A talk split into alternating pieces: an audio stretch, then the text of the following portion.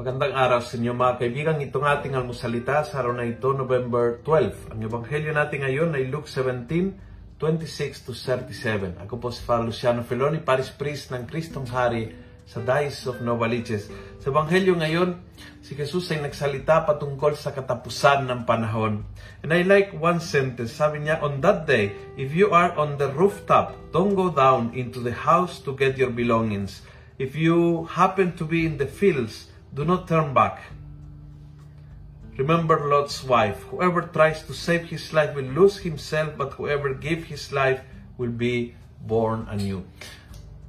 Parang ang sinasabi ng Ebanghelyo ay, live the moment so powerful, ganyan ka committed, ganyan ka total, ganyan ka todo, ganyan ka ganap, ang, ang pagbibigay ng sarili mo sa araw-araw. Kumbaga, live the present. So powerful na kapag dumating ang araw ng uh, paghuhukom, kung dumating ang araw ng Panginoon, kung dumating ang katapusan ng mundo, o kung dumating man ang katapusan ng iyong personal na buhay, you will be ready anytime, any moment.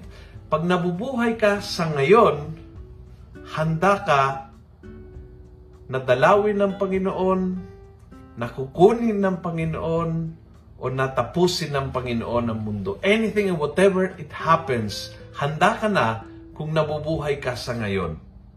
Kung ikaw ay laging may maraming pending cases, kailangan tumakbo, kailangan makipagkasundo kay ganito, kailangan ayusin yung relationship kay ganito, kailangan ibalik ang utang kay ganito, kung maraming kang atraso, kung maraming bagay na, na kailangan mong gawin, it will not extend your life. It will destroy your life. Kaya ang panyaya ni Jesus ngayon is, mabuhay ka sa ngayon. Mabuhay ka ng ganat, ganap at puo ang kasalukuyan. And that is the best preparation. So pagdating ng Panginoon, ready ready ka na. Kung nagustuhan mo ang video ito, pass it on. Punuin natin ng good news ang social media. Gawin natin viral araw-araw ang salita ng Diyos. God bless.